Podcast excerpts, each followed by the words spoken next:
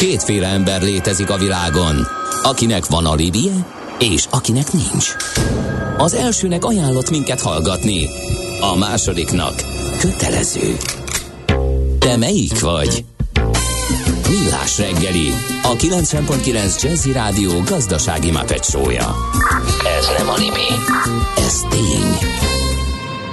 A Millás reggeli fő támogatója a Superautomobil KFT, a Schiller Auto család Lexus Pest márka kereskedése Újpesten. Schiller Auto család. Autók szeretettel. Jó reggelt kívánunk, ez továbbra is a Millás reggel itt a 90.9 Jazzy Rádióban Ács Gáborral. És Kántor Endrével, és mi volt az a film, amit uh, a... Sorozat volt, ja, Slow, Slow, Slow Horses uh, a címe angolul, utolsó Aha. befutók, lényegében arról szól, hogy van az MI5-nak egy ilyen, egy ilyen, hát egy ilyen lúzerek számára fenntartott részlege, ahova azokat az ilyen ügynököket, meg ilyen operatív embereket küldik, akik valami miatt buktak egyet, valami nem sikerült. Ezt a részleget vezeti a Gary Oldman, aki szintén egy ilyen kiégett ügynök, és az egész arról szól, hogy csak úgy ellegyenek valahol, ne nagyon zavarjanak sok vizet, de természetesen fordul a kocka, és hirtelen a fókuszba kerülnek ezek a, az úgymond ilyen, ilyen kicsit jelfeledett ügynökök. Aha de nagyon jó az egész, egy ilyen tényleg egy ilyen igazi hidegháborús jellegű, és hangulatában is olyan, tehát nem a cégére, hanem az emberi. Tehát mondom, a John Le Carré benne van vaskosan, és még azért egy sok minden más is. És mm. hát a Gary Oldman hozza ezt a Aha. karaktert. Na most közszolgálatiságot megugrottuk a EPER információk szolgáltatásával. Szerintem a hallgatók segítségével derítettük ki, hogy miért. Hogy valóban ilyen drága, és még Fed mm-hmm. magad akció Igen. keretében, és 3500, ha valaki magyar akar. A másik ilyen kérdezném a hallgatókat, mert hogy a személyigazolvány, a okmány csináltatással kapcsolatos hírre írja egy hallgató, hogy zuglóban ő elment, másfél órába telt. E, azért akarnak sokan időpontot foglalni, mert teljesen kiszámíthatatlan, hogy hol mennyit kell sorbálni. E, amit például új Budán például az önkormányzat épületében az ilyen horrorisztikus de sokat, de ha jól emlékszem, ott a Molszékház melletti irodában talán kevesebb, úgyhogy ha valakinek van még ezzel kapcsolatos információ, hogy nem szeretne hónapokat várni eh, online foglalással, de szüksége van rá, eh, szolgáltassunk. Ha valaki volt és tud olyan helyet, ahol viszonylag keveset kell várni bejelentkezés vagy előzetes foglalás nélkül is okmány csináltatásra, akkor azt kérjük, hogy küldje nekünk, és akkor ezt is megpróbáljuk Azt tudom, hogy ilyen cégügyeket a legjobb volt a, az Alkotmány utcába intézni, ott soha nem volt senki. Ezt Aha. ilyen susmusba adták egymásnak különböző ügyvédek, meg, meg, de és tényleg ez meg, meg is történt, többször jártunk ott, úgyhogy na, hát ilyen, ilyen fontos információkat osztatok meg. Budapest legfrissebb közlekedési hírei, itt a 90.9 jazz Forgalmi akadály van még mindig a Stefánia úton az ajtósi Dürer sor után. Már 7 óra után történt ez a dolog, hogy egy meghibásodott gépjármű foglalja el a külső stávot az ajtósi Dürer sor után. Ha ott van még szóljatok 0 30 20 10 9 09. Aztán 11-esen befelé írja a hallgató m 0 körforgónál a szokásosan nagyobb a sor. Bejebb a Békási hévállomás vonalán vonalában pedig egy lerohadt teherautó áll a belső sávban plusz 10 csodálatos, csodálatos. okoz. A tőzsde olyan, mint a nyomozás. Majdnem művészet. Kicsit matematika, kicsit sakkozás is. Türelemjáték. Millás reggeli. Na hát úgy tűnik, hogy összességében ütésállónak bizonyult a magyar befektetési alapok piaca az ukrajnai háborúval szemben de azért márciusban volt némi tőkekivonás, aminek, hogy mennyire volt számottevő, ezt mindjárt megkérdezzük, ráadásul a hozamokat is sikerült enyhén a pozitív tartományban tartani, viszont ugye kérdés az, hogy, hogy egyrészt mennyire volt számottevő, másrészt, hogy mit kínálnak ma elszálló infláció mellett az alapok Viszkeleti Sándorral, a BAMOSZ, tehát a Befektetési Alapkezelők és Vagyonkezelők Magyarországi Szövetségének elnökével beszélgettünk. Jó reggelt! Jó reggelt! Hát amikor beszélgettünk pont a tavalyi utolsó negyedéves számok, amikor megérkeztek, akkor nagyon kemény felfutásról beszélhettünk az év utolsó felében. Az első negyedévben viszont inkább enyhe, de azért kivonás volt jellemző az alapokból. Ezt konkrétan ezek a háború okozta, vagy mondjuk a negyedéven belül mikor indult be? Szerény mértékű volt, de nem tudom, ebből le lehetne vonni valami tanulságot, vagy mit mutat a tendencia? Hát a teljesítmények nem indultak jól az év elején, de leginkább a februári számok voltak így a piaci hozamok szempontjából rosszak. Amikor kitört a háború, akkor azért volt egy jelentős korrekció a tőzsdéken, és, és akkor nagyon beszakadtak a befektetési alapok is, és minden fronton a kötvényalapok, a kötvénybefektetéseken, a részvényeken is veszíteni lehetett. Érdekes módon akkor nem volt nagy kiáramlás, tulajdonképpen mindenki azt, azt a tanácsot adta szerintem a forgalmazók az ügyfeleiknek, hogy, hogy pánikban ne hozzanak döntést. Általában, amikor van valamilyen politikai bizonytalanság, háború vagy valami nagy válság, akkor rövid távon nagyon rosszul teljesítenek a, a részvénypiacok, de egyébként ezt, ezt egy idő után kinövi a, a piac, és szerintem már a magyar befektetők sokat láttak az elmúlt uh-huh. évtizedekben, és nem is volt nem is volt pánik. Tehát mondjuk a februári nagy csökkenése, vagy relatíve nagy csökkenése a befektetési alapállománynak az részben a, az, az leginkább az árfolyam korrekciónak volt köszönhető. És a, és a márciusi kivonás az meg ennek a következménye, hogy voltak azért, akik megijedtek kicsit, és ezért vittek el pénzt? Igen, mert hogy márciusban már igazából korrigáltak a piacok visszafelé, tehát önmagában a márciusi teljesítmények azok már, azok már jók voltak. Persze még így az egész első negyedéves teljesítmény mindig nem annyira jó, de a márciusban már egyrészt voltak azok, akik szerintem akkor ilyenkor látták, hogy kicsit visszapattantak a tőzsdék, akkor most, most szállnak ki, hogy, hogy, hogy csökkentsék a kockázatukat. Aha. Lehet egy ilyen hatás is ebben a dologban illetve hát vannak olyan szegmensek, amelyek kifejezetten ö, rosszul teljesítenek egy ilyen időszakban, és a legtöbb ö, kis befektető az a múltbeli teljesítmények alapján dönt, így például a kötvény alapoknak a visszatekintő teljesítménye elég rossz, de ez azt jelenti egyébként, hogy előre tekintve viszont egyre jobbak lesznek. Uh-huh. Igen, pont azt akartam mondani, hogy, hogy ugye említetted, hogy láttak már a magyar befektetők egy pár dolgot az elmúlt években, és ráadásul pont ugye a pandémia okozta első sok után lehetett látni, hogy mit csinált egymás után az amerikai tőzsde, ami irányadónak tekinthető. Tehát alapvetően ö, nagyon jól szerepeltek ezek, tehát lehet, hogy a pici ijegység a háború ö, miatt az, az emiatt is sem volt erősebb vagy erőteljesebb. Illetve egyébként a BAMOS a hazai befektetési termékeknek a, a piaci mozgását vagy mozgását mutogatja, uh-huh. mutatja meg a, amit, amit azért itt láttunk az elmúlt időszakban, hogy a forint elég volatilis volt és gyengült is uh, uh-huh. elég erősen. Ez szerintem előtérbe hozta azt, hogy, hogy diversifikáljuk a befektetéseinket, és és egyre több pénz áramlik át a külföldi devizába befektető alapokba. Egyébként a hazai alapok között is van egy csomó, amelynek mögöttes befektetései azok a globális piacokra történik, és ezek is viszonylag jól tudnak teljesíteni, de szerintem nagyon dinamikusan nő a külföldön kibocsátott befektetési alap iránti kereslet. Uh-huh.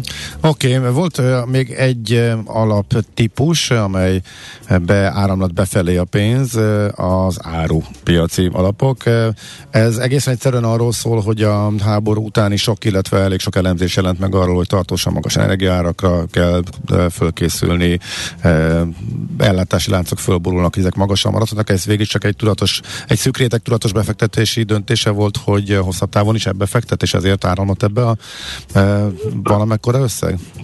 Ez, ez egyértelmű. Egyébként nagyon picik a árupiaci befektetéseknek a súlya a, a hazai megtakarítás között. Tehát ami ide bejött pozitívként, az ilyen két milliárd uh-huh. forint körüli állomány, mert hogy nagyon pici egyébként. Viszonylag kevés is az ilyen termék, meg egyébként úgy összességében az árupiacok azok a legvolatilisebb, legingadozóbb termékek. Nagyon szépen tudnak ilyen pánik helyzetben teljesíteni, de aztán utána nagyon rosszul is tudnak uh, uh, muzsikálni, úgyhogy ebbe csak a nagyon hardcore befektetőknek érdemes uh, uh, beszállni. Most egyébként ez, ez a trend, hogy uh, de, de igazából nem csak a háború miatt, már előtte is elkezdődött a, a, a nyersanyag és az energiamizéria. A pandémia alatt nagyon sok uh, uh, fogyasztás visszaesett, így a szállítás is és az energiafogyasztás is és ezért sok cég elhalasztotta a beruházásait, mert hogy nem volt értelme egy alacsony energiárak mellett megcsinálni. Aztán most a pandémia után hirtelen visszaugrott a kereslet, és lett egy ilyen egy-egy hiány, tehát kevesebb új mező, meg új, új infrastruktúra épült ki az előző években, és ezért most, most hiány alakult ki. Ez már elindította a nyersanyagáremelkedést, illetve az energiáremelkedést, amire aztán rájátszott nagyon turván, a, főleg Európában a háború. Bár ha Európában többet fizetnek a gázért vagy az olajért, az hatáson az egész világpiacra, tehát mindenütt fel, felnyomja az árakat. Uh-huh. Akkor beszéljünk még pár szót a két legnépszerűbb alaptípusról, amelyekben a legtöbb pénz van. Nagyon érdekes volt, amikor az ingatlan alapokat beérték a vegyes alapok, ez talán tavaly történt uh, valamikor, aztán most meg, mintha az ingatlan alap erősít, vagy, vagy a vegyesek elgyengültek volna, és onnan is volt egy kis uh, kivonás, és fej-fej mellett haladnak. Melyik lehet népszerűbb szerinted a következő időszakban, illetve a vegyesekről, amiről beszéltünk három hónappal ezelőtt, hogy elég jól kiegyenlíti egymást a kötvényrész, illetve a részvény rész és az idei évben, hogyha az infláció tetőzik, akkor ott a kötvényrész miatt továbbra is jók lehetnek a hozamok, ez megáll-e még szerinted? Hát egyébként az ingatlan piacokból, ingatlan alapokból is inkább kiáramlás volt, ott mm. is negatív volt a flow, de ott az árfolyam hatása az kevésbé érvényesült. Aha szemben a, a vegyes alapokkal, ahol mögöttes piacok jobban korrigáltak. Ugye az ingatlanoknál e, értékelik a mögöttes ingatlan befektetéseket időről időre, de sokkal kevésbé látszik meg ezeken az értékeléseken. Alapvetően három havonta kell egy ingatlant értékelni, kevéssé látszik meg a, a rövidtávú mozgás az ingatlan piacokon, mint mondjuk a részvényeken, ahol naponta értékeljük át a befektetéseket. Egyébként az, én azt gondolom, hogy az ingatlan alapok nem fogják tudni felülmúlni a vegyes alapokat, mert egyébként a szabályozó is megváltoztatta a hozzáállását az ingatlan alapokhoz. Ugye az ingatlanok egy kevésbé likvid befektetés, miközben a befektetési alap egy nagyon likvid eszköz. És mindig is volt, van egy olyan veszély, hogyha nagy mozgás van a befektetési alapállományban, azt az ingatlan portfóliók alakításával nem lehet lekövetni. Egy ingatlant eladni fél év, vagy, vagy három hónap, vagy még hosszabb idő, attól függ milyen a piac, miközben te két-három nap alatt vissza tudod váltani a befektetési jegyedet. De ezért a hatóság azt követeli meg ma már az alapkezelőktől, meg a forgalmazóktól, hogy a lakosság körében olyan alapokat, olyan ingatlan alapokat áruljanak, ahol 180 napra lehet visszaváltani. Ez pedig már kifejezetten nem egy, egy vonzó retail termék a lakossági befektetők számára. De most sem, az, most, sem, most sem az inflációs környezetben, tehát ebben nem hovott változást, hogy... Nincs változás. Annyi van, hogy a meglévő alapállomány, amit korábban eladtak a, az alapkezelők, az még a régi elszámolási technikával működhet, Aha. de új, új mennyiséget már nem lehet eladni. Amikor lecsökken a meglévő alapokban az állomány, akkor addig, ameddig vissza nem töltik a korábbi szintre, vagy a megállapodott szintre, addig lehet ezeket a régi befektetési jegyeket árulni, de afölött nem. Tehát ez azt jelenti, hogy van egy szint, ami fölé biztos, hogy nem fog tudni emelkedni a régi befektetési alapok állománya, uh-huh. miközben a vegyes alapoknak nincs ilyen korlátja, tehát az, az tud nőni. Én, én azt gondolom, hogy továbbra is a vegyes alap az egy jó konstrukció, a bögöttes piacok lehetnek globálisak, globális részvények, vagy akár a kötvények között is lehet deviza alapú kötvény, úgyhogy ott meg lehet oldani azt, hogy olyan piacokat keressünk, amelyek jól teljesítenek. Uh-huh. És akkor az továbbra is áll, hogy a részvények lehet, hogy nem lesznek jók ebben az erős inflációs környezetben, de hogyha ez már kezd tetőzni, akkor a kötvény rész végre elég jó hozamot termelhet, és akkor összességében a vegyes alap az elmúlt éveknek a kiváló, akkor még a részvény rész által biztosított hozamai után továbbra is kitarthat, mármint ez a jó teljesítmény? Én nem írnám le egyébként a részvényeket. I- igazad van, tehát ez teljesen áll, hogy a kötvény részen most már 5-6-7 százalékos éves hozamot lehet realizálni, tehát már nem arról szól, hogy a kötvény részen semmilyen hozam nincsen de a részvénypiacot sem írnám le. Szerintem vannak olyan szegmensek vagy piacok, amelyek kifejezetten pozitív előre tekintő uh-huh. teljesítményvárakozások vannak. Hát csak gondolj például mondjuk egy amerikai energiacég az most szárnyal, mert hogy pont ő lesz az, aki részben ki tudja váltani az orosz olaj vagy gáz szállítást, vagy mondjuk egy közelkeleti társaság. Tehát, hogy azért vannak olyan piacok és szegmensek, amik ebben, az, ebben a, a időszakban is kifejezetten jól tudnak teljesíteni. Most nem, nem akarok felsorolni sok mindent, de például a bankoknak segít az infláció. Uh-huh, világos. Azoknak uh-huh. a bankoknak, akiknek nem, nem na, nincs nagyon rossz Igen, igen. Tehát rengeteg ki... olyan szegmens van, ami jó lehet. Igen, kérdés, hogy az alapkezelők ezt reagálják-e, mennyire aktívan kezelik. Ugye elvileg azért adnánk pont szakértők kezébe a pénzünket, hogy ők ezt figyeljék, azért vannak az alapkezelők, a portfólió menedzserek, hogy ők lássák, és a legjobbak szektorokat megkeressék. Ez zajlik, tehát mondjuk aktívabban kezelik a... Uh-huh. Tehát Hát ez a, ez a szakma, tehát hogy e, ezzel próbálkozik mindenki. Most persze nem lehet kidobni mindent, és csak átrakni egy adott szűk befektetési stratégiára az összes pénzt, de nagyon folyik ez az aktív átcsoportosítás olyan iparágakban, szegmensekben, régiókban, amelyek sokkal jobban tudnak teljesíteni. Sajnos ez a közép-európai, közép-kelet-európai régió az egyik szenvedője ennek a háborúnak, mert hogy hozzánk van a legközelebb, uh-huh. de azért a világnak van egy csomó olyan része, ahol ez elég messze van ettől a konfliktustól. Uh-huh. És akkor ez működik, tehát mármint, hogy az alapkezelők igen, ezt aktívan igen. próbálják menedzselni. Na jó, oké, meglátjuk, hogy akkor ez majd a következő időszak hozamaiban mennyire e, tükröződik. Nagyon szépen köszönjük a beszélgetést, szép napot, jó munkát! Köszönöm szépen, szervusztok! Szervusz! Viszkeleti Sándor volt a vendégünk a befektetési alapkezelők és vagyonkezelők Magyarországi Szövetsége, tehát a BAMOS elnöke, és a frissen megjelent egy első negyedéves számok alapján néztük át a trendeket, illetve próbáltunk kicsit a jövőbe is tekinteni. Aranyköpés a millás reggeliben. Mindenre van egy idézetünk. Ez megspórolja az eredeti gondolatokat. De nem mind arany, ami fényli. Lehet Kedvező körülmények közt gyémánt is. Doláksali Robert. Ma hány éves is ma Doláksali Robert?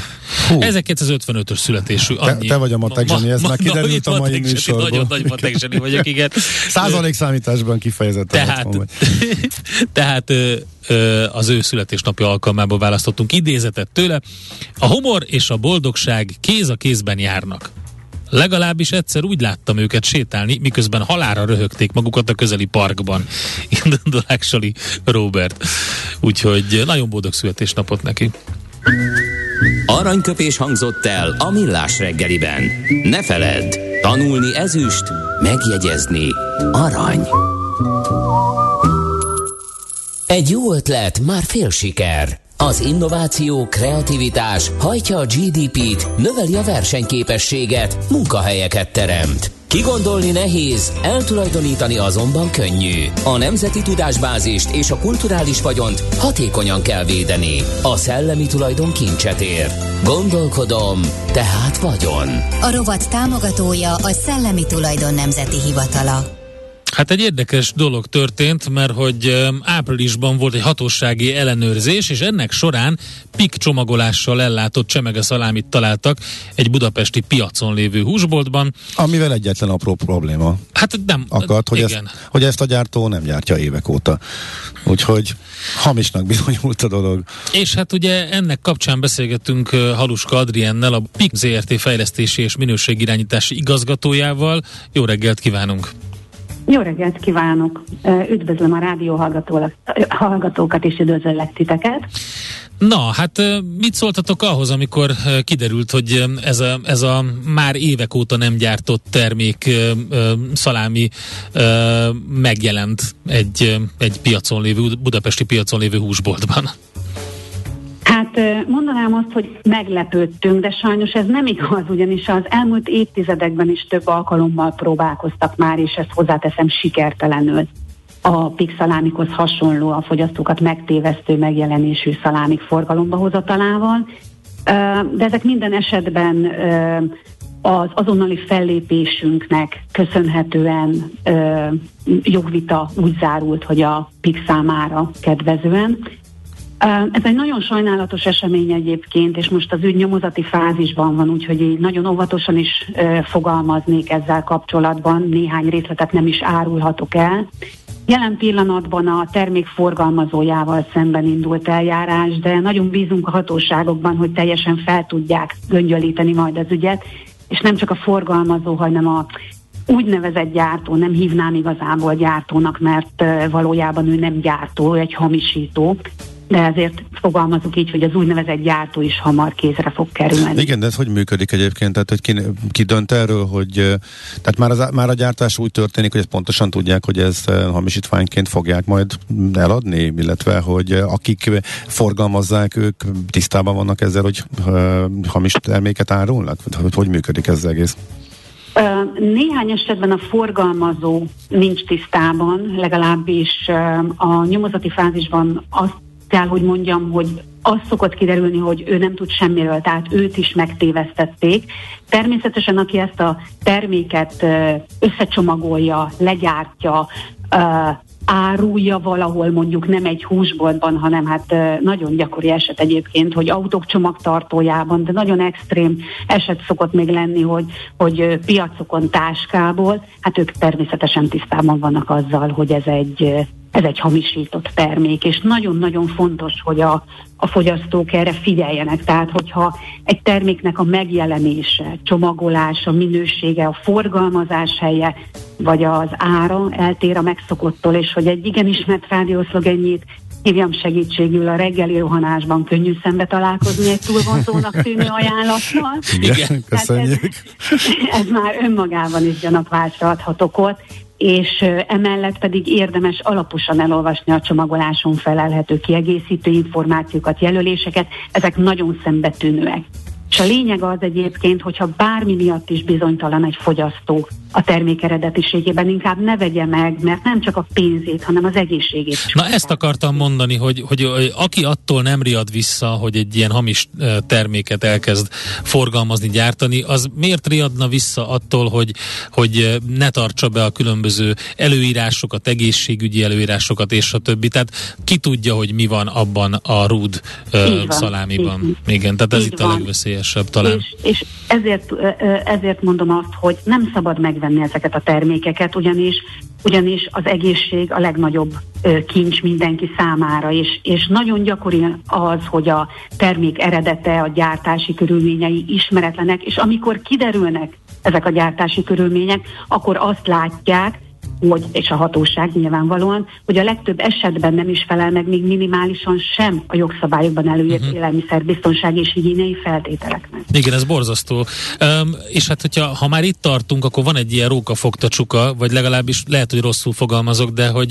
ugye van egy fogyasztói tudatosság, amire most megpróbáltuk Igen. felhívni a figyelmet. És hát valamilyen szempontból ennek a, a hiánya hajtja azt a fajta hamisítást, amivel itt találkozunk. Igen, és ebben nagyon-nagyon nagy szerepe van a gyártóknak. Nagyon nagy szerepe van például, és itt most nem véletlenül szeretném kiemelni, a Szellemi Tulajdon Nemzeti Hivatalának is. A legújabb edukációs kampányukhoz nem is véletlenül csatlakoztunk nagykövetként hogy a saját példánkon keresztül is szemléltessük azt, hogy miért fontos a gyártói tudatosság, és az, hogy ez milyen mértékben szolgálja a fogyasztók érdekeit is, hogy különböző megtévesztések megelőzésében. Tehát ezek, ezek mellett vagyunk, és ezek mellett kampányolunk mi is. És szeretném azt egyébként elmondani, bocsánat, hogy, hogy nem fejeztem be teljes egészében még a mondatot, hogy a Pixeget ZRT mi magunk mindent megteszünk és határozottan fellépünk a termékhamisítások, védjegybitorlások, jogsértések ellen. Nyilvánvalóan egyrészt közvetlen a PIK márka védelme, másrészt pedig közvetetten a fogyasztók védelme miatt. Uh-huh. Csak azt akartam még kérdezni, hogy a, a tendencia milyen, ha visszatekintünk az elmúlt évekre, vagy akár a PIK esetében évtizedekre is, hogy ez egy, egy gyakrabban fordul elő, komolyabb erőforrásokat igényel, úgymond a védekezésre, vagy pedig azért javul a helyzet, és mondjuk kevesebb ilyen hamisítási ügyel találkoznak, illetve kell föllépni ezek ellen. Um, azt kell mondjam, itt kettő ö, részre szedném, tehát vannak azok a konkrét termékhamisítások, mint amiről az elején beszéltünk, amikor egy teljesen ismeretlen eredetű terméket ö, belecsomagolnak egy ö, PIK terméknek látszó csomagolásba, illetve vannak az olyan megtévesztések, amelyek gyakorlatilag a, hogy úgy mondjam, védjegybitorlás, a, a hasonló ö, csomagolással hoznak forgalomba konkurens ö, uh-huh. ö, gyártók termékeket, amivel azért megtévesztik a fogyasztót, mert azt hiszi, hogy ő pixalámit vásárolt, holott nem pixalámit vásárolt.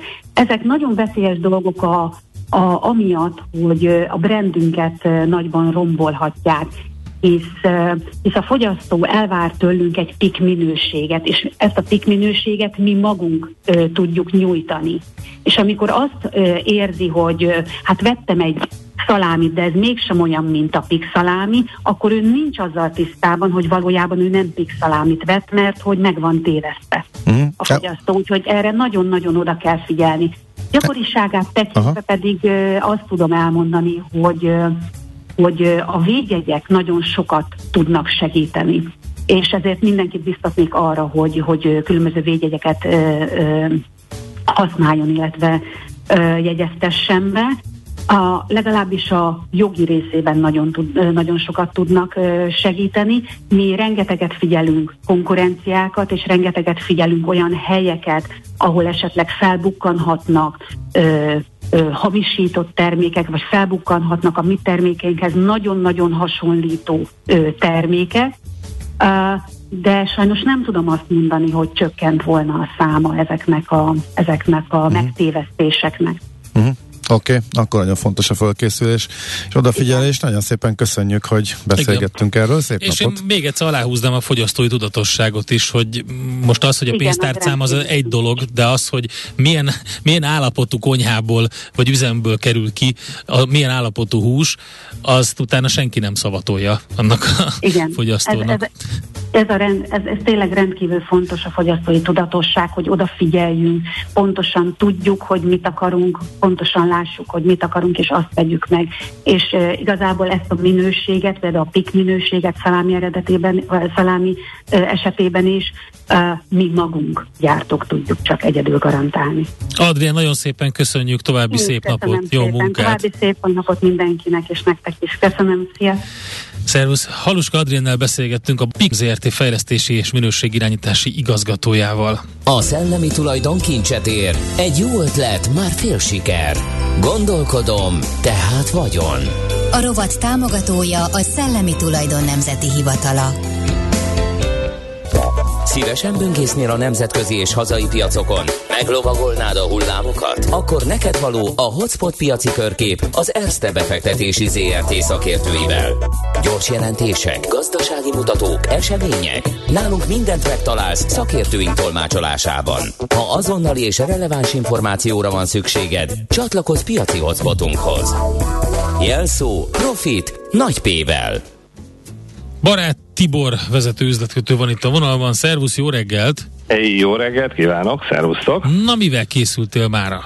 Hát ugye most már ben vagyunk a gyors jelentés szezonban, és akkor itt igyekeztem ugye mazsolázgatni. Hát nyilván a... Netflix a legtöbb, gondolom kikerülhetetlen. Így, uh-huh. így van, tehát ő, ő, ő az, akit ugye messze a legtöbb befektetőt érdekli, meg hát ugye nagy volt ugye a várakozás vele kapcsolatban, aztán ugye negatívan sült el.